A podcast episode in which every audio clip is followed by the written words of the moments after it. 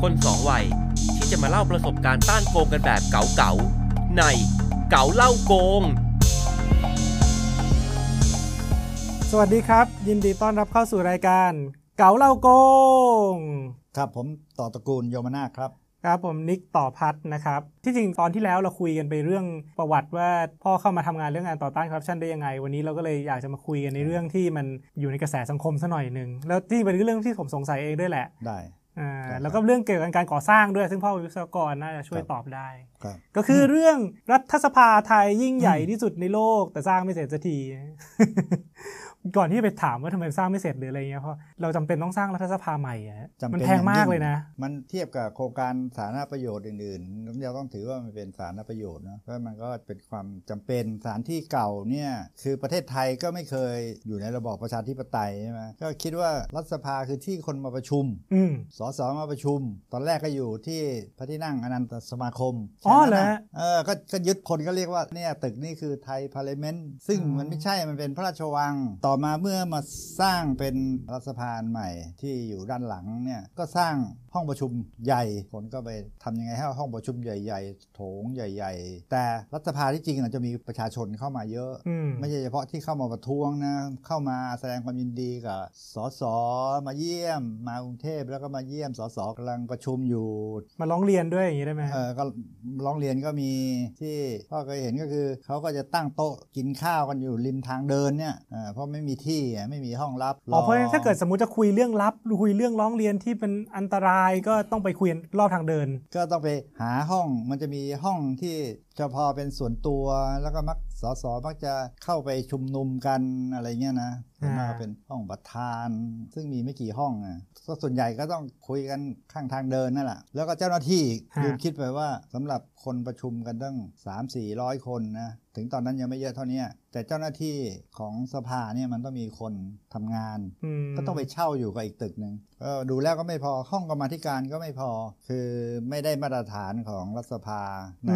ความหมายของประเทศที่เป็นประชาธิปไตยอย่างจริงจัง ก็เลยก็ต้องมีรัฐสภาที่มีพื้นที่พอสำหรับประชาชนนี่แหละ ก็เลยเกิดมา ใช่ เป็นโปรเจกต์นี้หรือเปล่าฮะ ใช่ มันจำเป็นแล้วก็ถ้าจะเป็นประเทศประชาธิปไตยตามรูปแบบของประเทศที่เขาเจริญแล้ว อันที่ต้องใช้เนื้อที่มากที่สุดเนี่ยถ้าเอาอย่างอเมริกาเนี่ยมันต้องมีห้องประจำสส ฮะ มีเลขานั่งประจำ ฮะ นะฮะแล้วก็อาจจะมีเจ้าหน้าที่นะครับที่เป็นที่ปรึกษาอะไรต่างๆเนี่ยพื้นที่ที่ต้องการเนี่ยส่วนเนี้ยจะใช้เยอะมาก เราบอกว่าทำไมรัฐสภาเราถึงใช้พื้นที่เยอะมากประเทศเราก็พลเมืองพอๆกับอังกฤษนะแต่รัฐสภาของเราเนี่ยมีสสเยอะรวมแล้วก็ห้าหกร้อย อย่าลืมบวกสวด้วยนะพ่อ อ่าสวด้วย ก็พอฟังแล้วพอฟังพ่อแล้วก็พอพอรับได้นะว่าโอเค มันก็ต้องมีที่ให้เขาทำงานถ้าเป้าหมายก็คือเพื่อตอบสนองประชาชนใช่ไหม ใช่ครับ ก็ต้องมีพื้นที่ให้ประชาชนเข้ามาเจอ มาคุยมาร้องเรียน อ่า อะไรต่างๆอ่าเพื่อให้เขาทำงานได้เต็มที่ แล้วการเกิดขึ้นมาของรัฐสภาที่มาอยู่จุดนี้พ่อคิดว่ามันมันเหมาะสมแล้วหรือเปล่ามันมันอยู่ยังไง อัน เนี่ยนี้อยา มันกมาเล่าได้ ให้ ไง ฟังเล อะ ยว่าในฐานะเป็นตอนนั้นเป็นนายกวิศวกรรมสถานแห่งประเทศไทยนะแล้วก็ ฮะ ก็จับมือกับนายกสมาคมสถาปนิกสยาม ครับ ว่าสถานที่ตั้งเนี่ยที่คุยกันว่าจะเอาไปอยู่ที่จังหวัดนู้นบ้าง ไปอยู่ต่างจังหวัดบ้าง เพราะตอนแรกจะไม่อยู่กรุงเทพนะ ก็ทุกคนก็ที่มีอำนาจก็อยากเอาไปอยู่ที่บ้าน แต่รัฐสภามันควรจะอยู่เมืองหลวง มีแต่ว่าย้ายเมืองหลวงไปเลยทั้งเมืองเนี่ย ฮะ อย่างนี้ยังเข้าท่าอย่างออสเตรเลียอะไรเงี้ยนะ ครับ ครับก็บุดหวิดว่าเราเกิดจะได้รัฐสภา เพราะว่าพอบอกรัฐสภาต้องมีเงินซื้อที่ดินตั้งหลายพันล้านเนี่ยก็มีคนมาเสนอ โอ้หวานเลย เสนอกันแปลกๆอ่ะโรงทอผ้าซึ่งขาดทุนล้มละลาย ก็แบงค์ยึดไปก็จะมาขายรัฐสภาเนี่ยแหละ เงินมันเยอะหวาน แก็ เลย มันไม่เหมาะเลยมัน อืม ข้างๆมีโรงกระดูกสัตว์ มีกลิ่นโชยมา แต่นี่ที่จะเล่าให้ฟังเนี่ย เพราะมันสนุกมากเลย ประธานบอกว่าที่ดินอันเก่าอ่ะที่พวกสมาคมวิชาชีพเลยไม่ต้องการเนี่ย เราไม่เอาละ อ๋อ เราได้ที่ใหม่ อ้าว ไปอยู่ในหมู่บ้าน โอ้ยแย่กว่าเดิม หมู่บ้านนี่คือแบบเอกชนก็ได้ประโยชน์กัน ใช่ เต็มที่ ใช่ อย่างเงี้ย ใช่ใช่ โอ้ยตายละก็เพราะว่าเส้นเส้นทางกว่ารัฐสภามันจะมาอยู่ตรงนี้ได้นี่มันมันแบบโอ้โหเสียงบุด นี่ไง วิด เล่า กันนู่น เล่าให้คนฟั นี่ งว่านึกภาพนะ ท่านประธานสภาชวนหลีกภัย นั่งรถมาจะไปสภาก็ต้องผ่านประตูหมู่บ้านใช่ไหมแล้วก็มียามตะเบะ ยามนี่คือยามหมู่บ้าน ยามหมู่บ้าน เออเขาเข้าใจเรื่องภาพลักษณ์แต่ว่าผมนี่คิดคิดว่าที่สำคัญกว่ามันคือเรื่องเรื่องผลประโยชน์อะอยู่ดีหมู่บ้าน ซึ่งเจ้าของเป็นเป็นเอกชนแล้วก็จะรับประโยชน์จากกันอยู่ดีๆมันมี เออ คนจำนวนมากที่ต้องเข้าไปอยู่ตรงนู้นอย่างน้อยร้านอาหาร หรือว่า เออใช่ใช่ ร้านขายของอะไรมันก็ต้องผุดขึ้นมาโอ้โหที่ดินเพิ่มมหาศาล ใช่ นะ ใช่อันนี้ก็แค่เริ่มต้นนะแค่ที่ดินน่ะในทางวิชาการเนี่ยมันมันควรจะเลือกโดวยวิชาการใช่ไหมมหาลัยศิลปากรเขาก็ไปสตัดดี้มาเขาเลือกไว้ที่หนึ่งจุฬาลงกรณ์มหาวิทยาลัยคณะสถาปัตย์ก็ไปไปศึกษามาแล้วก็บอกว่าถนนที่จากหน้าลานพระลงรูปทรงม้าเนี่ยวิ่งตรงไปนะแล้วก็มันจะไปเจอสามแยกเกียรติกาย แล้วก็จะมีรีอยู่ริมแม่น้ำแล้วที่ดินตรงนั้นเนี่ยแปลงผืนใหญ่ ซึ่งเป็นของทหารน่าจะเจรจาขอได้ อ๋อแปลว่าที่อยู่ที่ดินตรงเนี้ยมันมีการผ่านการศึกษาทางด้าน อืม หน่วยงานวิชาการมาแล้วพอสมควร ใช่ใช่ เพราะฉะนั้นก็เลยสุดท้ายก็มาลงเอยได้ตรงนี้ ลงได้ตรงนี้ นะ เพราะว่าเราเราดูว่าประเทศอังกฤษอยู่ริมแม่น้ำเทมส์ อ่า สวยทุกคนนึกภาพออกของฮังการีก็เป็นรัฐสภาที่สวยมากอยู่ริมแม่น้ำเหมือนกัน ครับ ครับ ทีนี้พ่อพาไปต่างประเทศก็ดีแล้วเลยมีคำถามต่อเลย เมื่อกี้สถานที่แล้วความจำเป็นแล้วใช่ไหมคราวนี้เรื่องรูปแบบมันภาพลักษณ์มันนะเอาอันนี้เราถามตรงๆเลยเพราะว่าในตอนนี้สังคมออนไลน์เนี่ยคุยกันเยอะมากเลยว่ามันประหลาดมากอะ่ะทำไมโอเคไม่พูดถึงเรื่องขนาดใหญ่นะแต่ว่าอยู่ดีมีเจดีย์ไปอยู่ข้างบนเอ่ออ อืม ในสมมุติว่าไปดูอย่างที่ดัง ๆ อย่างเยอรมันเงี้ยพอเขาจะมีรัฐสภาขึ้นมา เออ ใช่ไหมแล้วข้างบนเป็นโดมกระจกใสนะคนเข้าไปดูการทำงานของเอ่อสมาชิกได้แสดงถึงความโปร่งใส ครับ แปลว่าประชาชนเป็นส่วนสำคัญ แล้วทำไมประเทศไทยบอกว่าสร้างใหญ่แต่ว่าที่โอลิฟต์ยังลิฟต์พิเศษสำหรับ VIP มีอะไรต่างๆสำหรับอภิสิทธิ์ชนทั้งนั้นเลยอ่ะทำไมดีไซน์มันออกมาเป็นแบบนี้ได้อะฮะ ก็ต้องบอกว่ากว่าจะออกแบบมาอย่างนี้เนี่ยนะระดมสามนิกทั้งประเทศเลยนะ เอ้ย เออเปิดนี่โปร่งใสมากเลยให้ทุกคนมาเสนอได้ ไม่ว่าบริษัทเล็กบริษัทใหญ่ บริษัทมีคนคนเดียวก็ทำแบบไปเสนอได้ พ่อยังส่งไปเลย จริงว่า เออตกรอบแรกเลย แต่แต่ปรากฏว่าไอเดียเนี่ยโดยไม่ได้นัดหมายกับทีมที่ชนะนะ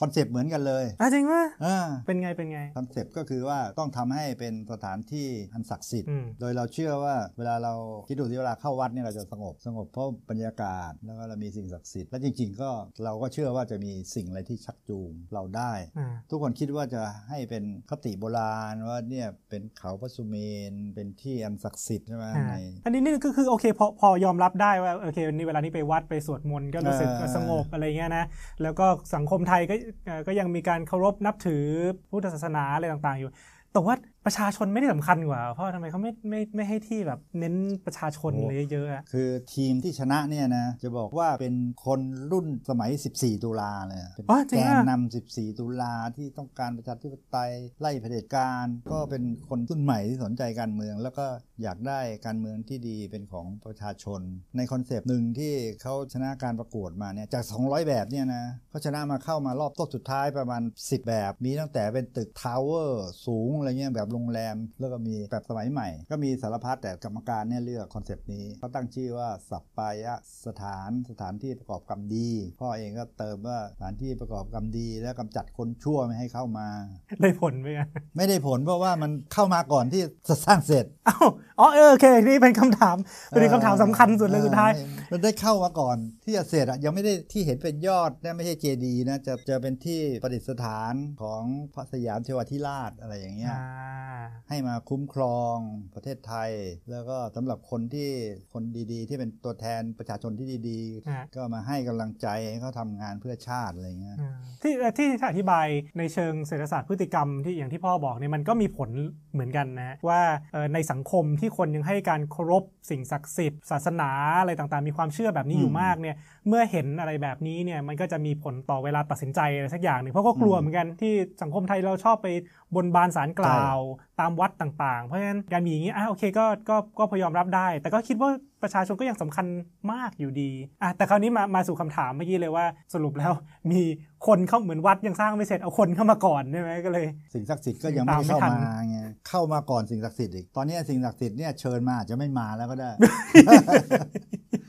เอ่อสถานที่ก่อสร้างก็ฝนตกทีน้ำไหลเป็น โอ้ย ลำธารเลย เอาทำไมอะเขาแล้วทำไมมันสร้างไม่เสร็จ ตอนแรกเขาบอกว่าอะไรนะ เคยไปอ่านมาเขาบอกจะสร้างเสร็จภายใน 3 ปี ตอนนี้มัน ใช่ 7จ็ดแปดปีแล้วมันยังไม่เสร็จนะมันเกิดอะไรขึ้นนะ คืออาคารเนี่ยมันพื้นที่ใหญ่ แต่การก่อสร้างมันก็ไม่ได้ยากลำบากอะไร ไม่ได้พิสดารอะไร ฮะ ส่วนที่ยากที่สุดเนี่ยที่เขาบอกว่าจะใช้เวลาเยอะเนี่ยก็ก็คือส่วนที่ต้องเป็นไทยโบราณอะไรเงี้ยต้องมีหลงรักปิดทอง แต่นอกนั้นมันก็เป็นประเทศไทยก็เคยสร้างแบบนี้มา แล้วก็ไม่ต้องใช้เวลามากเท่าไหร่นะแต่การถ้าพูดในฐานะวิศวกรที่ทำเรื่องการบริหารจัดการก่อสร้างเนี่ยอยู่ที่การจัดการบริหารคัดเลือกผู้รับเหมามาเนี่ย อ้าวแล้วล่ะพอพูดถึงผู้รับเหมาก็น่าสนใจ ครับ เพราะเราก็รู้ว่า ผมว่า ผู้รับเหมาเป็นใครใช่ไหมมันเกิดอะไรขึ้น แล้วเอาตามข่าวที่ลงเลยก็คือผู้รับเหมาขอขยายเวลาไปเรื่อยๆ กี่รอบแล้วไม่รู้สี่ห้ารอบใช่ไหม ใช่ ทำได้ไงอ่ะแล้วไม่เสียค่าปรับด้วยอ่ะพอ ทำได้โดยในสัญญาข้อกำหนดอะ ก็แปลว่าไปไปติดจ้าติดจ้ากันตั้งแต่ ก็ ต ต้ อ อน ง ทำสัญญาแล้วอย่างเงี้ย